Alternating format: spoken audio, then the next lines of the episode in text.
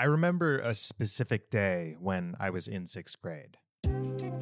I was in a musty old portable classroom, begrudgingly used while renovations were completed, on a building that I would never set foot in. But this particular day was when parents would come to classes and talk about what they did a sort of career day. We may have heard from roughly two or three folks, but one individual stuck out to me. He was a food photographer. You know how a hamburger can look absolutely delicious or vegetables look freshly picked in every sort of advertisement? I've got some news for you. It's mostly fake. The parent talked about the methods and the craft that went into making pancakes look delectable, often taking hours to set up for just one photograph. It's not syrup they use, it's motor oil. But I don't remember this day because I felt like I had been lied to my whole life. I remember this day because my eyes were open to the range of possibilities that one could entertain with a career in the arts. I think we often forget the impact that small gestures can have on the younger generation. If you're a parent or even in proximity to someone searching for meaning, leading by example can create a lasting impression. While she boasts over a decade of experience leading up Pan Intelligence, Zandra Moore was gracious enough to sit down with Paddle CMO Andrew Davies at SaaStock 2022 and discuss, among other important subjects, what it takes to build a talent pipeline. We can and will share lessons on how to build better SaaS, but let this episode remind you that it's not always about finding the next growth hack. Paying it forward to the next generation can return dividends of immeasurable value. From Paddle, it's Protect the Hustle, where we explore the truth behind the strategy and tactics of B2B SaaS growth to make you an outstanding operator. On today's episode, Zandra Moore dives deep on building a talent pipeline. We talk about spinning pan intelligence out of another company, competing against giants, being intentional about inclusivity, nailing your go-to-market motion, and a Q&A from SaaStock 2022. After you finish the episode, check out the show notes for an in-depth field guide focused on what we go over.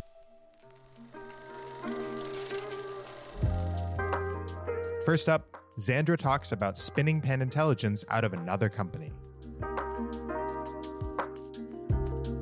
Hello. Welcome to SaaStock Little Protect the Hustle stage. We've got Zandra here. We're going to have a fantastic conversation for the next little while. Feel free to listen and sit down if you'd like to, but this will be going out on our Protect the Hustle podcast to thousands of people. So we're going to be going through a whole range of questions and conversation here. There'll be time for Q&A as well afterwards if anyone wants to jump in. And let's get going. Great to have you with us. Thank you very much. So, why don't we just start at the top? Can you just give us a very quick introduction to Pan Intelligence and what the business does, and then we'll dive into you and your backstory as well. Yeah, cool. Um, so Pan Intelligence, we're an embedded analytics software platform for SaaS vendors. So uh, usually SaaS vendors get to a point in their growth and journey where what they've built for themselves doesn't quite cut it for their customers, mm-hmm. and they need to have more self-service in-app analytics, reporting, dashboards, uh, machine learning. So we're the engine that they white label and embed in their product. So most of our go to market is focused on helping those SaaS vendors to, to improve the data maturity in their product, but also enabling them as a business. So that's us. Very cool. And you're obviously showing up a SaaStock. Is this your first year here, or have you been here multiple years in the past? No, no, it's the first year actually. We sort of just missed getting in because of the the, the last disruption of the three years and there not being an opportunity to do it. So it's great to be here. It's been super busy. I, I'm, I'm amazed at just the energy in the rooms. It's been fantastic. And even on day two, as we are today, the energy is still right up there. There's loads of loads of really interesting conversations. Very cool. Well, the coffee line is is full, and so people are getting caffeinated if that's the only way they're going to grab their energy for the rest of the day. But yes, we're having great conversations too. Cool. So why don't we just dive into that founding story of Pan Intelligence? I'd love to hear about you know why this is what you're spending your time on. Yeah, so it's a bit of a, a potted history. I'll keep it brief, but um, I was fortunate to have a role model at home. My mum was in the early dawns of the information superhighway, the beloved internet as we know it now uh, encouraging people like Lloyd's Bank to buy a website. I love her story of going in and pitching to them, and they said, "I'm, I'm sorry, uh, we're not really into this information superhighway," and then she sold it to Barclays down the road 24 hours later.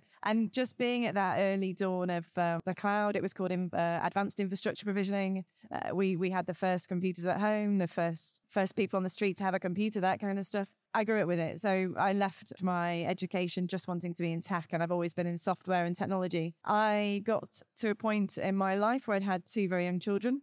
I'd been a sales director and sales leader for a number of SaaS startups, scale ups. We'd exited a couple. And I knew I wanted to have a bit of a piece of the pie. I was always looking for that opportunity to be in a founding team and to grow a business myself. And I set up my own consulting business, started to help SaaS vendors kind of take their businesses to market a bit like a part time interim sales director, really, to help them get off the ground. And I stumbled across a a company in a company or a product in a company called Pan Intelligence. Uh, my co-founder, CTO, who was messing around with a bit of tech, which was analytics. I'm dyslexic. He's dyspraxic. We like to make the complex simple. I love visual representation of data. I've always been engaged in technology that really does that, that makes the complex simple and makes the user experience for people truly engaging, no matter your level of expertise. He was doing that and we get on brilliantly. We started working together and then we had the opportunity to buy the IP. So we did. And we spun the business out in 2014.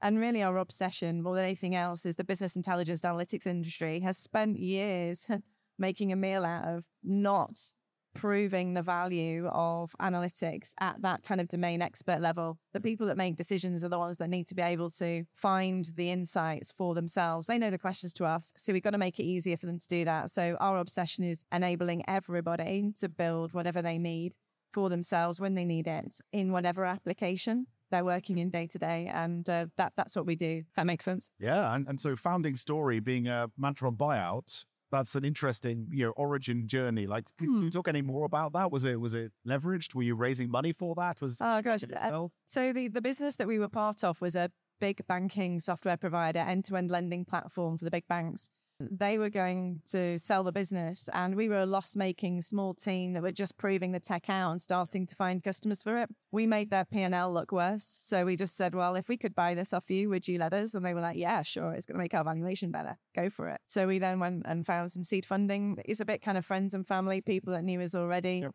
And uh, it was just good timing for them, good timing for us. And we're a very small team and spun the business out. We literally picked our server and carried it across the car park and squatted in somebody else's office for about three months whilst we tried to get. I mean, it took us three months to set up a bank account. I mean, crikey, it was it was um it was fun. So very you know very much um, a startup, but we did have a product and we did have some revenue, but it was no different to most startups. You know, doing all the things from scratch with a very small team. But yeah, a nice place to be when you've incubated your product a little bit in another company. Yeah, absolutely. So you had some IP. Yeah. You had someone's office you were borrowing. Some members of staff as well that came. Yeah, we did. We cheaped a few people over. So a developer and uh, a consultant, and myself and my co-founder and uh, one of the other members of the team that exited came and joined us as well in a finance role. So uh, yeah, we we've had a an interesting different start, I suppose, but we you know, I'd been involved in a number of other startups. It was just nice to be able to kind of empty my bank account, which I did. I convinced my husband with two small children that were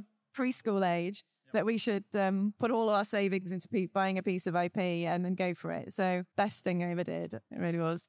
That's awesome. I love that confidence. And you can find innovation anywhere, right? And, you know, I, I, have got a few friends who've gone through that process. Most of them have been unsuccessful in being able to draw, draw those lines around the IP. So I love the fact you were able to do it. Did you raise equity finance afterwards to then yeah, We did. So we um, grew pretty organically from 2014 to 2019, acquired lots of customers, got up to about 30 staff very much investing back into the business, pretty much borderline break even most of that time. Great. And then in 2019, uh, we raised a Series A. Uh, we did that through private equity and so a family office in the UK. And that's enabled us to, we, we raised about 2.1 growth cap. So it wasn't a big round, but it just gave us what we needed to accelerate our go to market and also to invest in our SaaS platform, which we developed out but needed to just rapidly on develop for a, for a more product led motion yep. which has been uh, brilliant. And uh, we raised that in November 2019, so it's not a bad time to have raised. And we've just closed another uh, another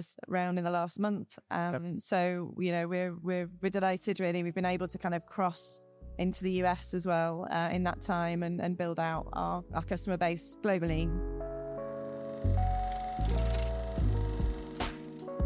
Next, Zandra talks about competing against giants.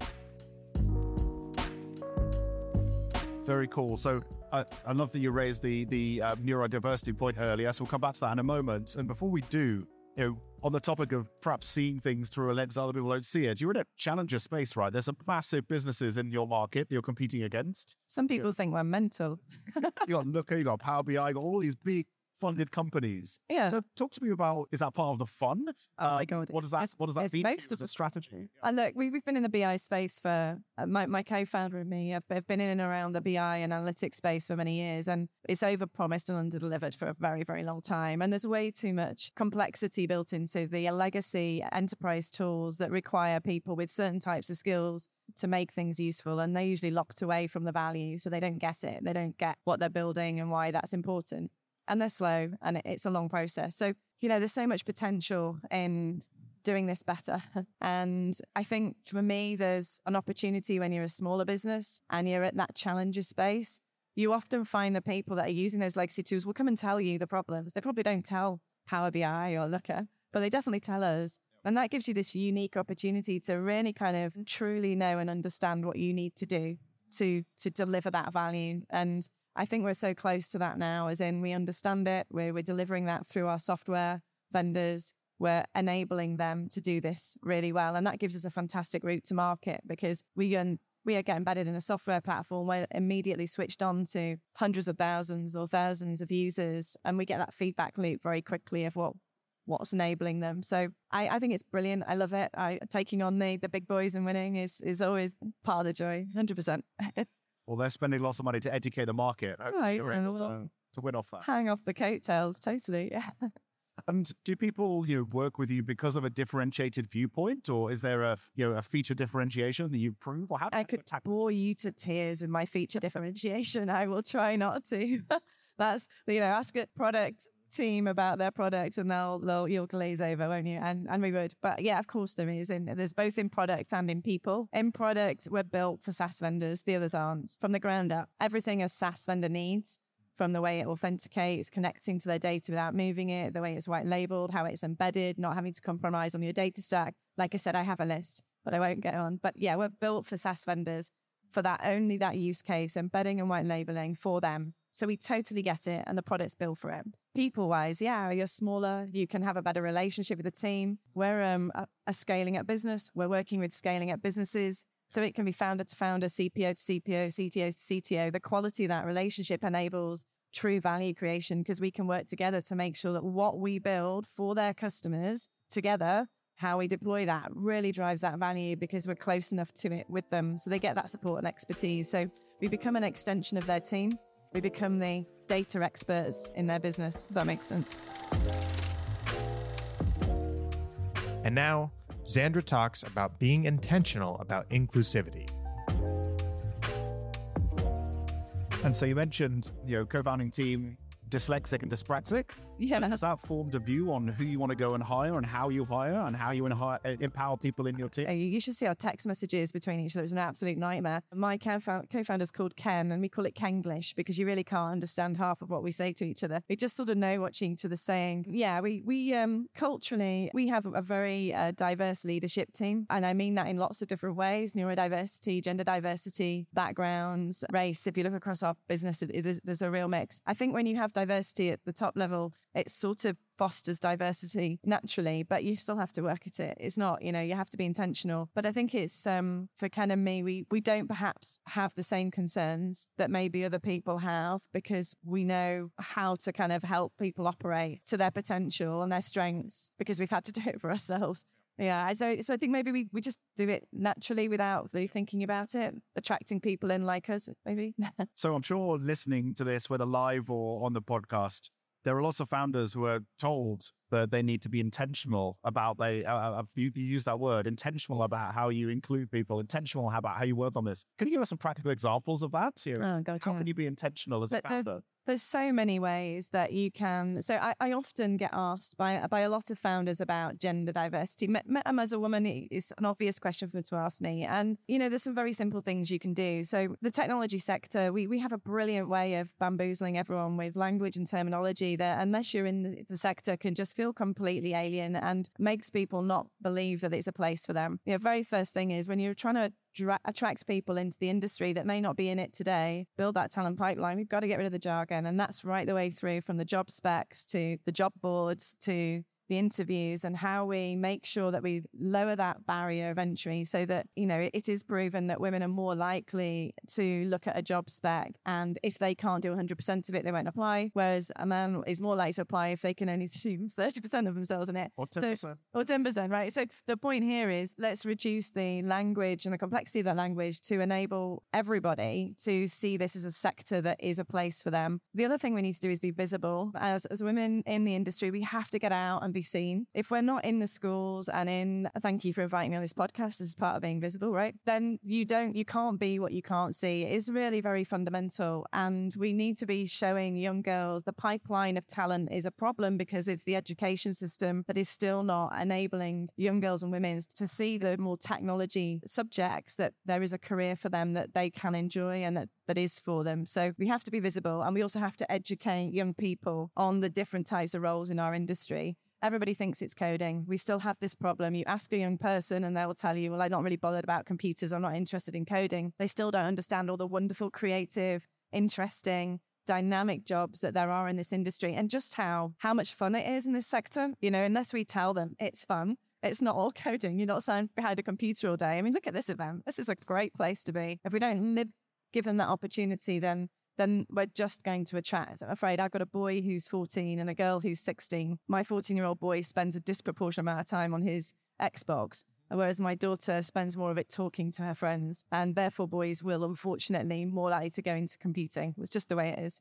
So it sounds like you had a fantastic role model in your mother, who was you know someone who was you know clearly a, a technology leader, was able to bring that into the home. How yeah. what do you think about, or how do you advise other parents about leading their children into you know perhaps decisions that would not be norm in their culture? Like, like something, there are things you're doing intentionally as a parent yourself, and how do you talk to other parents about that? Most children don't listen to their parents. So if, I if my mum had told me to go into tech, I might not have done that. She just led by example by just bringing her passion and energy for the industry into the home she never made me feel like it's something I should do. I just got inspired by her, just seeing her grow, really. It's hard as a parent. I think you can't always influence. And when you, if you try to, you can push them away from those things. My teenagers don't listen to me. I mean, at best, I get a grunt out of them. They don't anymore. And they will at some point maybe look back on things. But it is actually, I think it is about helping the teachers and helping the schools to understand better what our industry can do for their young people and getting into spaces where those young people can technology and software and, and understand it better. So I think we're better off, maybe not as parents doing it, but maybe as adults and leaders getting in front of other people's children because they're probably more likely to listen to us, frankly. Yeah. I love that. And are there programs you know of in your in, you know the Leeds area? Yeah. Oh, oh, gosh, there's loads. I mean, so in Leeds, not that many people on this podcast or listening to it or in the room will be from Leeds, but if you are, there's um, Ahead Partnership absolutely amazing. They work with some of the most underprivileged schools in the city. They run girl tech programs, green tech programs. They connect employers with those schools and run initiatives that are really engaging from career panels to almost like speed networking with founders type stuff. And that just gets you in a room with young people facilitated by an organization where they know exactly the right intervention and it's organized for you. But every city will have some kind of community, not for profit organization whose mandate is to do that just go and find them because they exist everywhere. It's not necessarily easy to, you know, we can't just wait for these things to come to us. You, you've got to uh, intentional, right? If you really want to influence the pipeline of talent and see diversity in it, I have a third of my staff, at least a third of my staff this year have gone into schools to do just that. And, and they love it. And it's really great for staff you know, well being and happiness. They feel like they're doing something good. And often they're going into maybe schools that they went to themselves, which they really love. And they see their old teachers and stuff like that. So, you know, just I think there's a lot of things to be said about trying to not just solve the problem that you have today, which is I don't have enough women maybe applying for a job. Go a little bit further down the talent pipeline and and, and it's enjoyable to do that. It's not not a hard work. I love it because you're you're really paying it forward there because it might not be people you ever get to hire in Pan Intelligence, but hopefully future generations will have an easier job as a result. Yeah, but your children might be working alongside them in future and they'll be better people for working alongside diverse teams and we'll have better products and better solutions to society's problems by having diverse teams deal building products. It's better result. Love it. Well, my daughter is 10, and last week we had a detailed breakdown of Amazon's marketplace business model, entirely her asking questions, not being pushed by me, and I was lost. Like the economics of it went beyond my brain. So I had to start Googling to give her answers. So I'm expecting in the next couple of, you know, couple of months her to stop listening to me and have to go back to her teachers. But I love that there's people, you know, like yourselves, like your team that are in schools. In the UK, there's a, a program called Startup Sherpa that an old colleague of me, mine runs in secondary schools, running innovation and startup programs with 14, 15, 16 year olds. And it's just incredible to see that creativity when they're set with a challenge. And it's about modeling it. As you said, you, you can't be what you can't see. Next up, Zandra talks about nailing your go to market motion. So, you know, let's come back to kind of today. You're at SaaStock. You're trying to grow Pan Intelligence against some very large US competitors, some in the UK as well. But what does the next you know, few quarters look like for you? You've just raised a bit more finance. Is that all on go to market or is that on product? How do you think about investments in this market environment? Wow, it's tough, isn't it, for people out there trying to raise finance? I think the market shifted massively. We're fortunate that the investment round that we've done, it's actually existing customers that have exited themselves and reinvesting back in the business because they they understand the value and have seen the value and they've exited and said, right, okay, can we write you a check? No problem. So that's really cool. That's a real validation the business and you also bring in expertise because it's SaaS founders that are getting behind the business, which is amazing. So I think what's next, so it's not about product for us now, it is go to market. We've been absolutely obsessive over our ICP. I cannot tell you how narrow that's got. And but in a way it's been an absolute godsend because we're just seeing that driving now through, you know, it's, it's reducing our cost of acquisition. It's accelerating our expansion revenues because we're absolutely winning the, the right fit for our company and our product. It's, it's so, it's such a critical thing that we've, we've nailed that this year. so I'm sure everyone in the audience thinks that they're focused. So talk to us about how focused your ICP is. What are the attributes? So about 18 months ago, we said, right, it's got to be SaaS vendors. They've got to have a minimum of 1 million AR ARR and they've got to have raised some money. Okay. Okay, no, it's got to be SaaS vendors that are on AWS because that's we've got less competition there. You know, Power BI on Azure and Looker on GCP. Okay, great. Actually, no, we, we need to then think about, you know, maybe how many employees they have, where are their de- development team's based, how big was the last round, were they previous founders? We've now got 20 ICP characteristics. We qualify out more by 70%. We qualify out yep. of our MQLs before they don't become an MQL, they literally disappear, even if there's interest. Because actually, for us, we need to find those SaaS ventures, those SaaS businesses which are ready for us and they need us, and we can deliver the best value to them. If they're too early, they're probably not going to be able to invest in the time that they need to think about driving the value from data. They may not have enough data for that to be a big enough problem or enough customers. Equally, if they're too late, they may have tried to build out too much for themselves and their dev teams are too invested. So there's a really critical point for us. We're agnostic of cloud providers, we're agnostic of all of these things, but as a business, we've become really focused on yep. actually, if you're an AWS and you're at a certain stage with a certain uh, level of, um, of investment in the business, is probably the right time for you to be looking at what we do. Timing is everything. I think ready to buy, at yep. least these people ready to buy does it solve a problem for them? They really have. Otherwise, if it doesn't, they won't get the value and they'll leave. And if you come in too late, you're trying to maybe convince too many people in the organization to swap something out they're too committed to. So that's the key for us is really knowing that we're hitting people at the right time.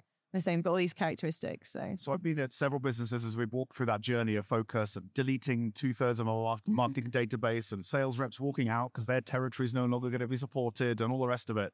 Where did you see the point of highest friction as you went through that process of focus? Was it people? Was it process? Was it certain functions that didn't like the decision? We, we always kind of go, oh, but just this one, we sneak this one through, right? When you're growing a business, it's hard to say no. When you see someone that's, especially if the relationship's good and you're like, oh, this guy's really great. We're going to, you know, we think this is a really good fit. And you have to be really honest with each other, yourself and your prospect and the person that's talking to you is this the right time? Is it the right fit? Or do we just like it?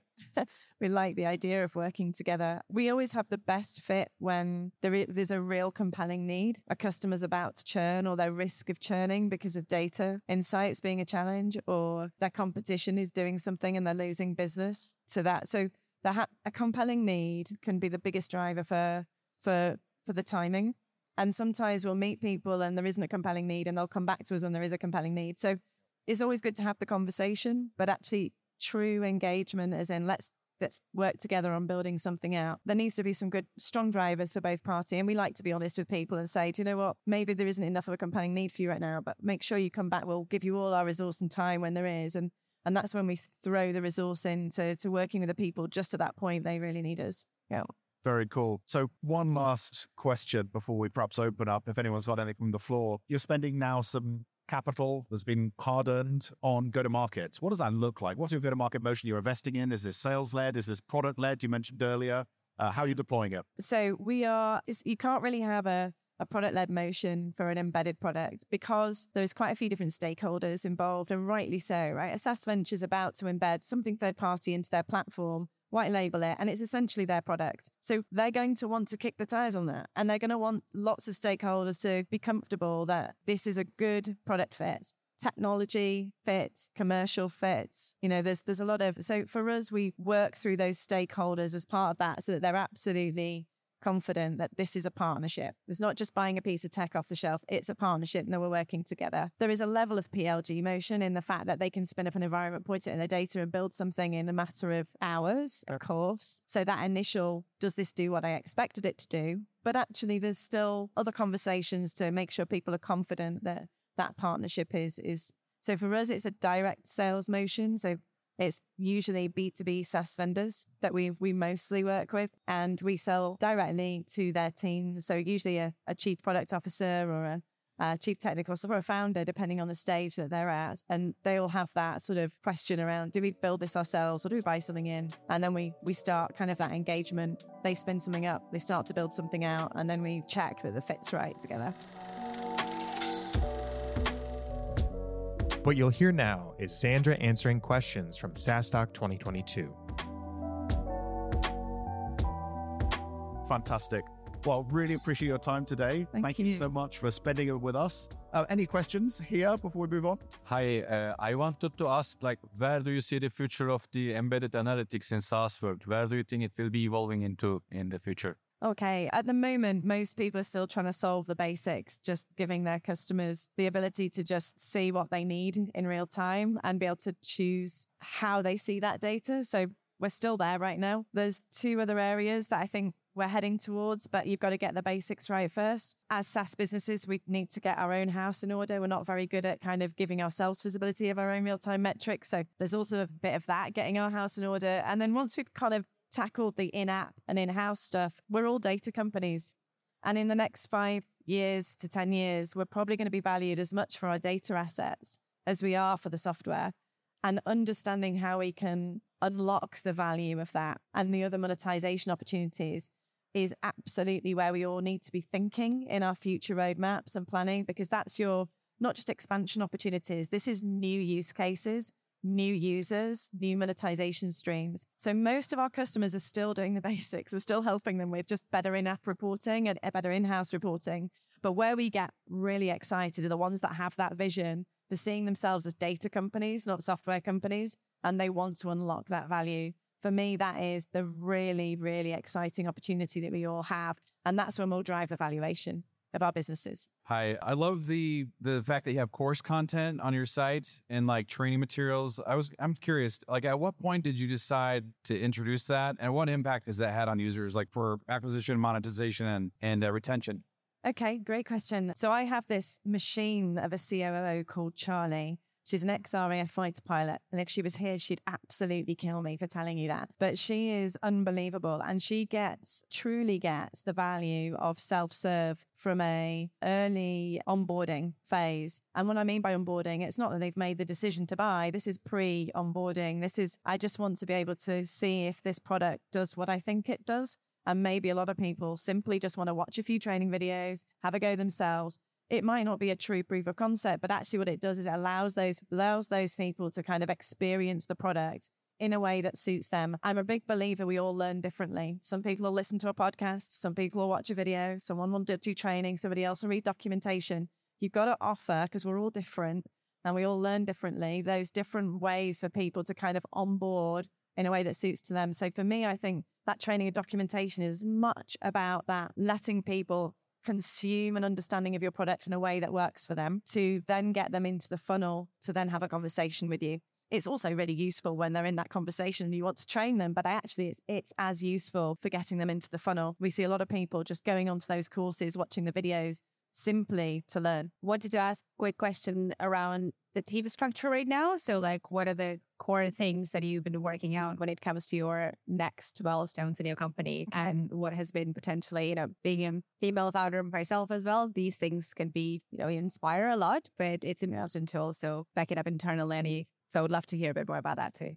So we're obsessing over our go-to-market teams at the moment. Uh, so we're building out our sales and marketing operations a lot more. We are focused on and have been always, but continue to be focused on bringing people outside of the tech industry into tech. That helps with diversity, but it's also a really good way of building building talent within the business that has a different perspective, which can be really good. They also don't use all the language that we use. So it's actually great for being able to talk to people at the right level. So we tend to take recruitment consultants that have been placing tech people and bring them into the sales team and bring them up. And that works really, really well for us because they're great hustlers, but they're also, they've got some of the language, but they know how to talk at a, at the right level with lots of different stakeholders. They're used to speaking to C suite. So they're really good at that. So I would definitely recommend recruiters for SDRs and BDEs. And then we work with somebody called Northcoders. I don't know if you've heard of Northcoders. If you're in the North of England, you have. If you're not, well, hey, there's somebody elsewhere that you can use. But they basically retrain people into dev and technical roles. That helps us with people that are returning to work, often women or people that are changing career pathways. So that's great for diversity as well. The great thing is they're also paying to do those courses, like £10,000. So if you've made a decision to retrain, pay to retrain, that commitment to that career is it's a good different energy to it. And they're they really bought in and invested. But not only they bring their experience from their previous role into that lens and perspective on development. So they have a more broader view of what they're doing and why they're doing it. So we get all of our junior devs through Northcoders and we get most of our sales teams from recruitment companies. So they're my top tip. Awesome. Well, thank you again, Zandra. I'm sure it'll be around if anyone wants to come up and ask anything face to face. Have a fantastic rest of the show. Enjoy the rest of your day and safe flight back to Leeds. Thank you. Hopefully not as bumpy. Cheers, guys. Thank you very much, everybody. A huge shout out to Zandra for doing this podcast. Now you have what it takes to build a talent pipeline. Today, we talked about spinning Panintelligence out of another company, competing against giants, being intentional about inclusivity, nailing your go-to-market motion, and finally a Q&A from SaaStock 2022. Make sure to give Protect the Hustle a five-star review and tell us what lesson Zandra taught you from today's episode. Thanks for listening. Make sure you subscribe to and tell your friends about Protect the Hustle, a podcast from Paddle Studios, dedicated to helping you build better SaaS.